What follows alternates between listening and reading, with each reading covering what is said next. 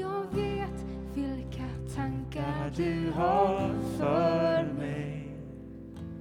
Tankar av frid, tankar av hopp. Jag vet vilka tankar du har för mig. Min framtid är helt i din hand. Halleluja, halleluja, halleluja. Fader, vi tackar dig för att du är en god, god far. Tack för att du älskar oss var och en.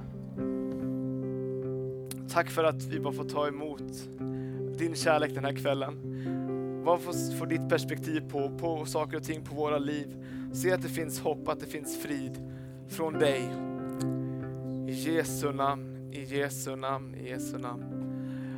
Tack så Halleluja. Vi ska, vi ska strax gå in i mer en predikan. Eh, Men under det att vi, från att vi hade bön och till att vi nu eh, är här, så jag har fått in ett bönämne som jag bara lovade att vi skulle be för. Så det är en, en, en eh, broder i vår församling som är på sjukhus för misstänkt eh, bakteriell infektion i sin mage. Eh, Är ni, är ni med mig bara att vi ber för honom en kort stund? Och så ska vi även be för en kvinna som också har allvarliga utmaningar med sin hälsa som eh, vi behöver be för. Så innan vi går vidare så bara tar vi och ber för detta. Far, jag tackar dig i Jesu namn att du känner våra syskon som har utmaningar med hälsan. Tack att du, du är större än allt och du, du är mäktig och du, du är livets första. Tack att du bara kommer med liv och läkedom. Du kommer nära både vår broder och vår syster och tack att du gör det ingen annan kan göra. Tack att du kommer med liv och liv i överflöd. Liv och läkedom. I Jesu namn. I Jesu namn. Amen. Amen. Tack så jättemycket vänner. Eh, så härligt att få lovsjunga tillsammans. Är det någon mer än jag som tycker att det här med sommargudstjänster är ju fantastiskt? Tack Jesus för nya eh, lättade restriktioner så vi kan träffas igen. Det är ju det är väldigt underbart, kan jag tycka. Eh, för dig som inte känner igen mig så heter jag i alla fall Johannes Sundin och har den eh, stora glädjen att vara en del av den här kyrkan. Eh, och eh, förutom att jag då är verksam i herdeteamet så, där så är jag även make och pappa till tre underbara små godingar. Jag tror alla tre är här mer eller mindre vakna eller sovande. Eh, men jag ska, det, det jag ska tala om ikväll känns ju rätt så givet, men jag tänker att oavsett om du är här ikväll och är van att gå i kyrkan eller inte, så kanske du ändå någonstans är lite bekant med att Jesus är central för, för kristna.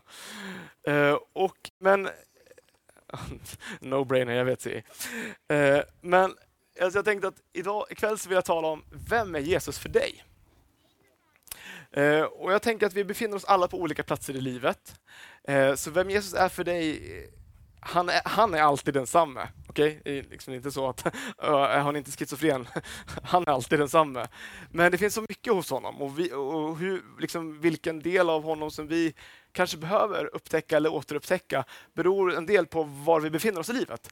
Eh, och Oavsett var du befinner dig så är jag övertygad om att Jesus är här ikväll för att få möta med dig. Eh, det är så härliga tider så här på sommaren. Solen skiner. Eh, alltså Norrland briljerar får jag säga. Vi har så många fina stränder och jag vet inte, är det någon här som har kanske badat så sent som idag och fortfarande har lite sand mellan tårna? Eh, jag vet inte. Men vi har, vi har fått chansen att upptäcka antal fina stränder här i krokarna de senaste veckorna och jättehärligt. Någon här som gillar att fiska mer än Isak?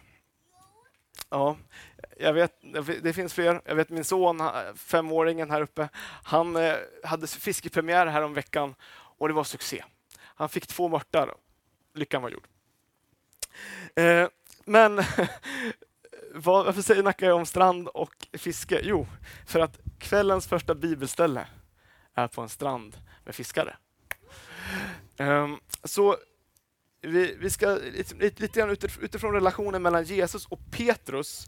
Eh, han, som var, han var en lärjunge till Jesus, eller han blev det, och sen en apostel och så. Vi ska börja en berättelse som är innan han har valt att följa Jesus.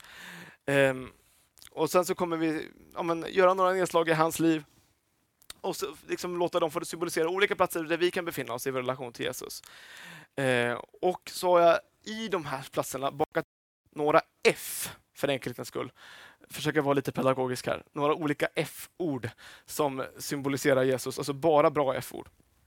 Såg att det var någon som började tänka saker, men jag har inte ens tänkt på att man kan tänka någonting annat. Eh, och vi är vid en strand i Galileen. Det är en plats som Jesus växte upp och bodde som vuxen. Det här är precis i början på Jesu tjänst. Han har, I Galileen så ligger Nasaret, det är den synagogan där Jesus har precis sagt att Herrens ande över mig till att förkunna glädjens budskap, frihet för de fångna, syn för de blinda och, och, och, och detta. Eh, och sen så har han åkt till Kapernaum, det är en grann, grannstad. Så jag vet inte, tänk att, att han var i Sollefteå och nu kommer han till Örnsköldsvik. Liksom.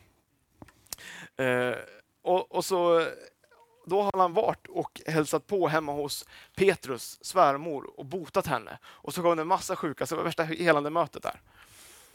Men Jesus är, eller Petrus är än så länge ingen, ingen lärjunge till Jesus, men eh, han har uppenbarligen då ändå lärt, liksom, haft någonting med lite med Jesus att göra. Och vi befinner oss nu då här i Genesarets sjö. Eh, den ligger i en sjö i norra Israel, omgiven av berg. Eh, jag vet inte om du känner igen den beskrivningen. Det skulle kunna varit här kring, bara att det är lite varmare breddgrader så att säga. Men det är Petrus hemmaplan. Det är där han för honom är inte liksom, stranden inte liksom beach avkoppling utan han jobbar där. Det är hans arbetsplats. Hans familjeföretag, Jonsson och Söner. Eh, och eh, men det som är grejen här nu då, de har haft en ovanlig natt precis. De har inte fått en enda firre på hela natten. Och det, de är proffsfiskare så det, det, det är, liksom, det är, en, ja, men det är inget, bra, inget bra arbetspass. Eh, och då mitt i Petrus vardag så kommer Jesus. Och på samma sätt så vill han bara kliva in rakt in i din och min vardag. Så vi går till Lukas kapitel, 15, äh, eh, kapitel 5. ska vi läsa några verser där.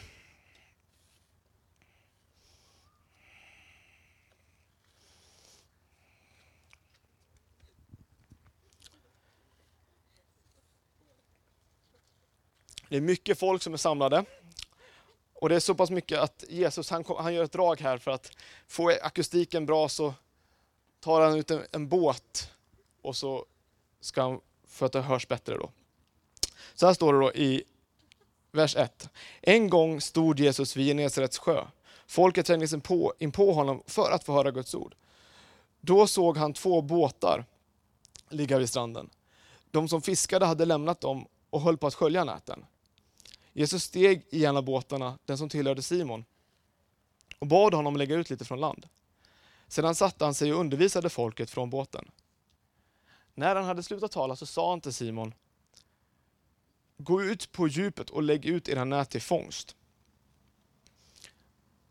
Simon svarade, Mästare, vi har arbetat hela natten och inte fått något.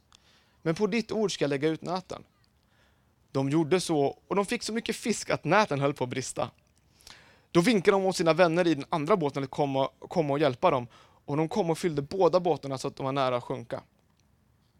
När Simon Petrus såg detta föll han ner vid Jesu knän och sa Gå bort från mig Herre, jag är en syndig människa.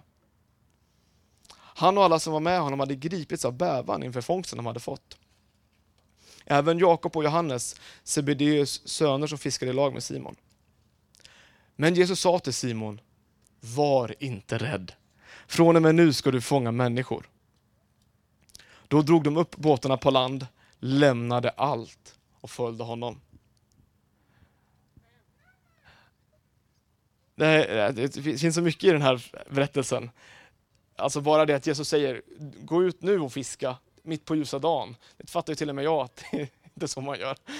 Eh, men Jesus säger det, de har ändå suttit där, lite, kanske lite halvt buttra och besvikna över att natten var, gick så kast.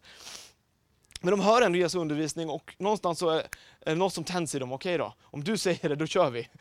Och så får de en sådan fångst.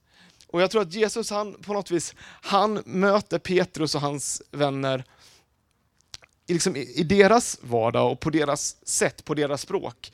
att kunna få den här typen av fångst mitt på ljusa dagen, det, fattar, det är en sån sak som de fattar. Att Jesus, du är något speciellt med dig, du är inte bara någon som undervisar. Och vad är då Petrus reaktion? Jo, men det är kanske som en del av oss, eller vi alla kanske till och från, reagerar. Vi diskvalificerar oss själva. Vi tänker att vi duger inte, vi räcker inte till. Jag är syndare Jesus, ja, du vill inte ha med mig att göra. Och, men Jesus är annorlunda än kanske vad vi tänker eller vad kanske den samtiden tänkte.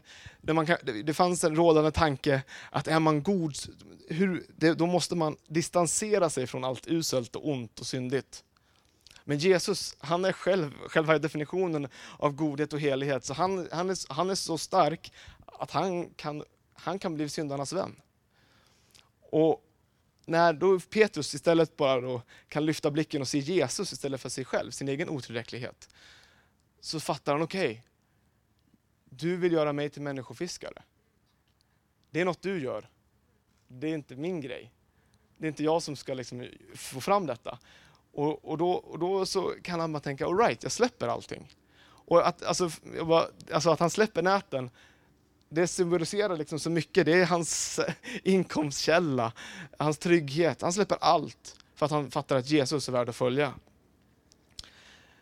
Och Jesus, han, han diskvalificerar inte Petrus, utan han såg förbi tror jag, allt det här skalet. Och det är därför han säger som han gör. Och han säger samma sak till dig och mig. Han ser till vår längtan att få följa honom. Och då kommer han göra oss till det han vill att vi ska vara. Och, för jag, jag, tror att det faktum att du är här ikväll eller att du tittar på, på internet, är ett tecken på att du längtar efter Jesus. Och i det här mötet så kan vi se två F, tänker jag. Och det första är ju det som kanske är det, på ett sätt det mest givna eh, av alla. Och det är att Jesus är frälsaren. Han är frälsaren som kan vara syndarens vän. Han är frälsaren som frälser syndaren. Det är liksom så han presenteras. Nu är det några månader kvar till jul, men vi kan ändå läsa från Lukas 2 här i juli att det är änglarnas budskap som vi alltid läser på julafton. Så till herdarna så säger de, idag har en frälsare fötts åt er, Davids stad, och han är Messias, Herren. Frälsaren, det är liksom hans första presentation för mänskligheten, att nu har han, ankom, nu har han kommit, frälsaren.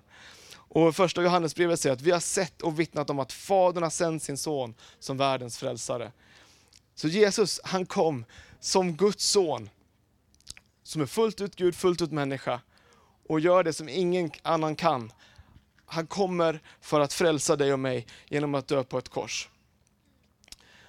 Och Kolosserbrevet 1 så står det om att i honom är vi friköpta och har fått förlåtelse för våra synder. Han är den osynlige Gudens avbild, förstfödd för allt skapat, för i honom skapades allt i himlen och på jorden, synligt och osynligt, tronförstar, herradömen, härskare och makter. Allt är skapat genom honom och till honom. Han är till före allt och allt hålls samman genom honom. Så vi är skapade till Guds avbild och då, om Jesus är då liksom originalet här, så är vårt mål att få bli lik honom. Och det är inget som vi själva presterar fram, utan det är något som sker när vi säger ja Jesus, jag vill följa dig. Och genom åren så får, kan man säga att Petrus får upptäcka så mycket hos Jesus. Eh, han märker att Jesus, han är den fasta punkten.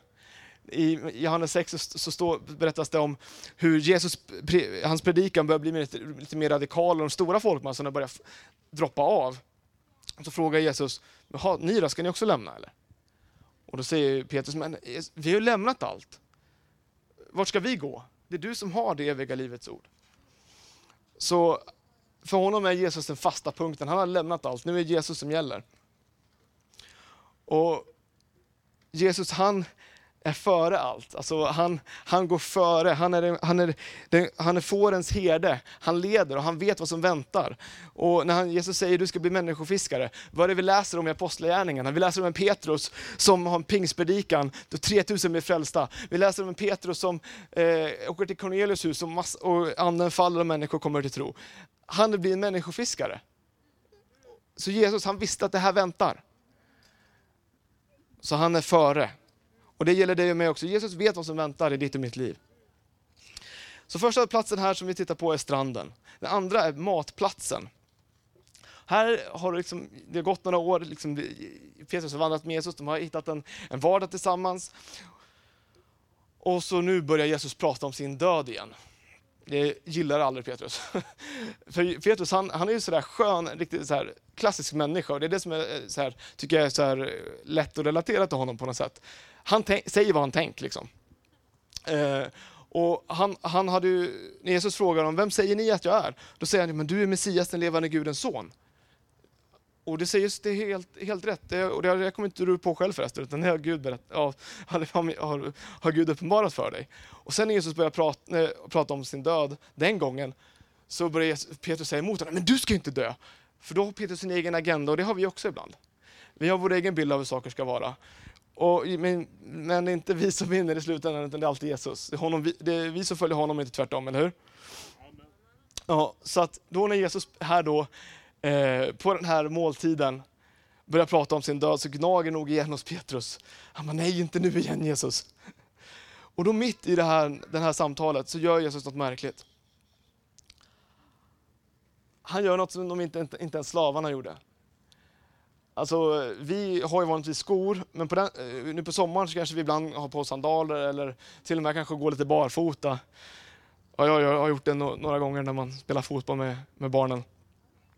Och alltså, ens fötter blir ju inte mysiga efteråt alltså. Det får man ju villigt medge. Men bara, jag, bara, jag drar inte upp det här för att få någon dålig stämning, utan mer bara så att oss förstå vilken grej det är att Jesus, som är Guds son, faktiskt gör det jobbet. Han tvättar lärjungarnas fötter. Och det var liksom ja, men under till och med slavarnas arbetsuppgifter. Och det gör Jesus. Och hur reagerar då Petrus här? Vi tittar på Petrus igen. Ah, jag vet inte, han reagerar nog som en del av oss skulle gjort. Nej Jesus, du ska inte ha min smuts. Uff. Den har jag för mig själv. Så. Men då säger, då, då, då, då så, när Petrus säger, aldrig någonsin ska du tvätta mina fötter, står i Johannes kapitel 13, vers 8. Då svarar Jesus, om jag inte får tvätta dig har du ingen del i mig. Och då svänger Petrus, han går liksom alltid så från allt eller inget. Liksom. Så bara, Herre, inte bara med mina fötter utan också händerna och huvudet. Kom igen, all in. Men då så säger Jesus, den som har badat behöver sedan bara tvätta fötterna. Han är helt och hållet ren och ni är rena. Tack vare Jesus. Och Jag tror det är så att om vi håller det värsta för oss själva, alltså det som vi kanske naturligt kanske gärna döljer, då går vi miste om det allra bästa. För att den här sårbarheten och transparensen och öppenheten, att ha hjärtat på vid gavel inför Jesus, säga Jesus du får allt, även mitt sämsta. Det är då som vi verkligen kan komma nära. Det är då vi verkligen kan få växa och blomstra på det sätt som han vill.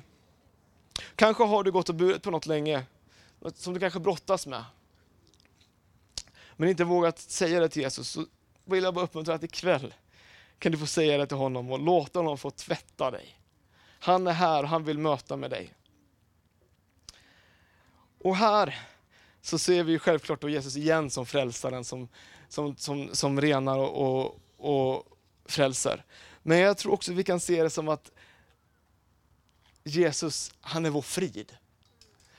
För att när vi låter honom få tvätta oss ren, då infinner sig friden. Det som förut var något som skavde, något som, i disharmoni och ja, när man, det som gjorde att vi inte kunde lyfta blicken och vara frimodig. När det är borta, då, då kommer friden och då kan, vi vara, då kan vi vara frimodiga igen. Och frid i livet, i relationer och alla områden, börjar alltid med frid med Gud. Och I Romarbrevet 5 så står det att när vi nu har förklarats rättfärdiga av tro har vi frid med Gud genom vår Herre Jesus Kristus. Så när, vi, när Jesus får tvätta oss så får vi, så får vi frid. Eh, bara vill också nämna i Efesierbrevet 2, vers 13. så står det att, men nu genom Kristus Jesus har ni som tidigare var långt borta kommit nära. Genom Kristi blod. Han är vår frid. Han som gjort de två till ett och rivit ner skiljemuren, fiendskapen. Han har kommit och förkunnat frid för er som var långt borta och frid för dem som var nära. Så oavsett om du är långt borta från Jesus eller nära, så vill han ge dig frid. Och tillbaka till den här måltiden så säger Jesus också till lärjungarna eh, så här att frid lämnar jag åt er, Johannes 14.27. Min frid ger jag er. Jag ger er inte det som världen ger. Låt inte era hjärtan oroas och tappa inte modet. Han ger oss sin frid. Den går över vårt förstånd många gånger. Vi kanske inte kan räkna ut allt, men han skyddar våra, vårt hjärta, våra tankar med sin frid. Och likadant här i, i den här berättelsen om hur Jesus tvättar fötterna på lärjungarna, så är Jesus vår förebild. Jesus säger själv i Johannes 13, vers 12 och till, till 15 att när, när, när han har tvättat lärjungarnas fötter så säger han, förstår ni vad jag har gjort med er? Ni kallar mig mästare och herre. Och det är med rätta, för det är jag. Om nu jag, er herre och mästare, har tvättat era fötter, så är också ni skyldiga att tvätta varandras fötter. Jag har gett er ett exempel för att ni ska göra som jag har gjort mot er. Och Sen tycker jag det är så häftigt, om man då återigen tittar på apostlagärningarna och sen läser Petrus brev som finns i Nya Testamentet. Så Petrus då som gick från, från, som var en som hade sin egen agenda och sa, nej men Jesus du ska inte dö. Han gick till att predika om Jesus och om korset. Eh, I första Petrus 2 så står det, Kristus led i ert ställe och efterlämnar ett exempel åt er för att ni ska följa hans fotspår. Han bar våra synder i sin kropp upp på korsets trä, för att vi skulle dö bort från synderna och leva för rättfärdigheten. Och genom hans sår är ni helade. Ni var som vilsna får, men nu har ni vänt om till er, era själars herde och vårdare.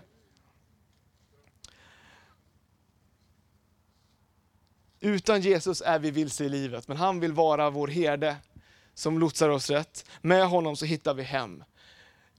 Pet, eh, Petrus eh, citerar typ eh, några verser från Jesaja 53, där det står om att Jesus blev genomborrad.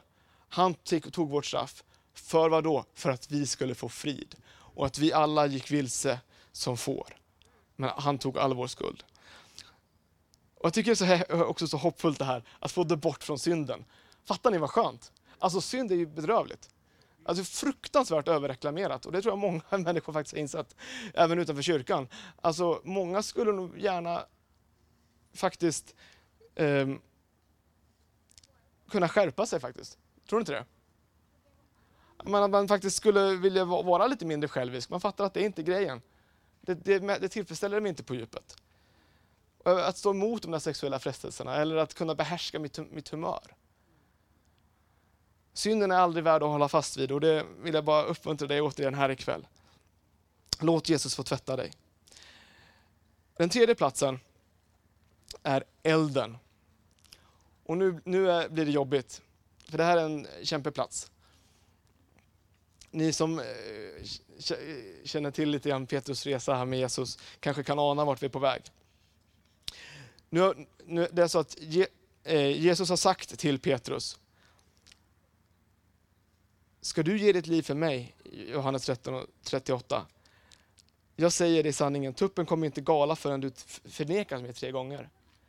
Petrus är sådär morsk och säger, jag ska ge mitt liv för dig Jesus. Jag följer, jag följer dig vart du än går. Men så blir det inte. Och Jesus, han säger till Petrus att det här, du, det här kommer inte gå bra, du kommer förneka mig. Men han säger också att när du en gång omvänt dig ska du styrka dina bröder. Alltså att jag vet att du kommer falla men du kommer vända om och jag kommer kunna använda dig. Jag tänker att det är lite så här, få, det här fårens herde, själens herde och vårdare. Jesus han vill att Petrus ska förstå att trots det som hänt så har Jesus full kontroll. När Jesus uppstår så skickar ängeln en hälsning och säg till Petrus. Så Jesus tänker på Petrus. Och det som händer är ju att Petrus, som har, har, nu befann sig inte på, på, en trygg plats, inte på hemmaplan, utan någon annanstans. Och hela hans agenda och värld rör sig samman. Jesus som skulle liksom upprätta Israel är tillfångatagen, han ska dö. Hela den grejen leder till, till det här smärtsamma misslyckandet. Att han förnekar Jesus och det, blir bara, det står att han blir grät bittert, han blir helt förkrossad. Det är bara besvikelse och mörker. Och kanske har du ställt till det och du har ingen aning om hur du ska få ihop ditt liv. Du kanske känner igen dig på det här, hopp, det känns, en känsla av hopplöshet. Då behöver du nästa plats och det är den sista. Det är elden, matplatsen och stranden i ett. Nu är vi där att Jesus har uppstått. Hoppet är tänt. Men för Petrus är det fortfarande en tung börda. Han svek ju Jesus. Lärjungarna har mött honom, men, men, men liksom, Jesus och Petrus har inte rätt ut det här om man säger. Så Petrus han, han drar iväg till en trygg plats, en bekant miljö. Stranden. Han säger till grabbarna, jag går och fiskar, hakar ni på eller? Och eh, en tyst plats, de kanske får tid att grubbla lite, om man nu behöver det. Och igen så är det en sån här tillfälle, ingen app. Och så på morgonen så, så bara så ser de, det är någon på stranden. Och så frågar, har, har ni fått någon fisk? Nej, inte en enda firre, inte, en enda, inte ens en rutten sill. Liksom. Och så fattar de, men det är ju Jesus! Och direkt Petrus, han är desperat. Han vill bara möta Jesus. Han tar på sig kläderna och plumsar i. Och så har Jesus då gjort i ordning en eld. Så, och så ska de grilla lite fisk. Så då har vi måltid, vi har eld, vi har strand. Alla, alla sakerna på en gång här. Och sen efteråt så säger Jesus till Petrus, Petrus, ditt förflutna ligger bakom. Jag älskar dig fortfarande. Jag ser vem du är, vem du egentligen är. Den som min far skapat dig till, vem jag har sett hela tiden att du ska vara. Jag vill att du ska blomstra, att du ska växa, att du ska bära frukt. Jag vill använda dig var du än går fram. Och så har vi den här eh, dialogen mellan dem och Johannes 21. Lovsångsteamet, ni kan komma upp. Så står det så här, vers 15. När de hade ätit så sa Jesus till Simon Petrus, Simon, Johannes son, älskar du mig mer än de andra? Han svarade, ja herre, du vet att jag har dig kär. Jesus sa till honom, för mina lamm på bete. För andra gången frågade han, Simon, Johannes son, älskar du mig? Han svarade, ja herre, du vet att jag har dig kär. Och Jesus sa till honom, var en herde för mina får. För tredje gången frågade han Simon, Johannes son, har du mig kär? Petrus blev, blev bedrövad när Jesus för tredje gången frågade, har du mig kär? Och han svarade, Herre, du vet allt. Du vet att jag har dig kär. Då säger Jesus, för mina får på bete. Vid det här laget har Petrus insett att Jesus vet allt. Han håller inte längre upp några fasader eller masker och säger, Herre, här är mitt liv. Du vet allt. Och den ärligheten behöver vi ha inför Gud. Herre, trots att det är en kamp så berättar jag allt för dig. Älskar du mig? För om du älskar mig så döljer du inget för mig. Och här har vi ett till F. Jesus vill vara din friend, din vän, din bästa vän. Som du vågar berätta allt för. Och det är faktiskt det som vi alla är skapade för, att få leva i den relationen med honom. Första Korintierbrevet 1 säger Gud är trofast, han som har kallat er till gemenskap med sin son Jesus Kristus vår Herre. På 400-talet sa en man som hette Augustinus så här. Du och Gud har skapat oss till dig och vårt hjärta är oroligt till dess vi finner vila i dig. Vi är skapade till hans avbild och det är först när vi kommer i relation till honom som är vår förebild som vi får frid. Som vi verkligen förstår livets mål och mening. Så min fråga till dig här ikväll är, vilken plats är du på? Och vad hos Jesus behöver du möta? Eller möta på nytt? Befinner du dig på stranden och du ser ner på dig själv och kanske inte tror att du är värdig att följa Jesus, att du inte räcker till? Eller är du på matplatsen, dina fötter stinker? Finns en synd som du skäms över och inte vågat berätta om för Jesus om? Han dömer dig inte, han vill tvätta bort din synd. Eller är du vid elden? Är Det någon rädsla som, som är på något sätt är i vägen för dig att verkligen följa Jesus fullt ut. Kanske har du som Petrus svikit Jesus. Eller att det är bara kaos i ditt liv och du undrar vad händer med min familjemedlem som är så svårt sjuk? Kommer han eller hon överleva? Men var du än befinner dig så är Jesus här och han vill möta dig ikväll. Han vill vara din frälsare, han vill vara din frid, han vill vara din fasta punkt. Han vill möta dig precis där du befinner dig. Han besegrade döden. Han är starkare och mäktigare än vad du än möter. Han är här ikväll. Så eh, vi kan väl ta och ställa oss upp tillsammans. Ska vi bara be en bön och eh, sen bara gå in i lovsång. Och befinner du dig på någon plats eller har något behov, som du, på något vis någonting du behöver ge till Jesus här ikväll, så finns vi här. Kan du bara komma till oss här på, på kanten här så ska vi be tillsammans med dig. Vi bara ber en kort bön tillsammans först. Jesus, jag tackar dig att du är här. Tack Jesus att du är den du är. Tack att du älskar varenda människa på den här platsen. Varje kvinna, varje man. Varje vuxen, varje barn. Jesus, tack att du är vår frälsare. Tack att du är vår frid. Tack för det du vill göra och kan göra och som bara du kan göra. Och Jesus, jag ber för var och en av oss att oavsett var i livet vi befinner oss, att vi ska få komma till dig den här kvällen. Och ge till dig det vi behöver ge till dig. Och om vi behöver förnya vår efterföljelse till dig, låt oss få göra det. Om det finns saker som behöver få renas eller läkas eller rättas till, tack att du är här och du vill röra vid oss. Älskar dig Jesus, vi tackar dig. Tackar dig Jesus.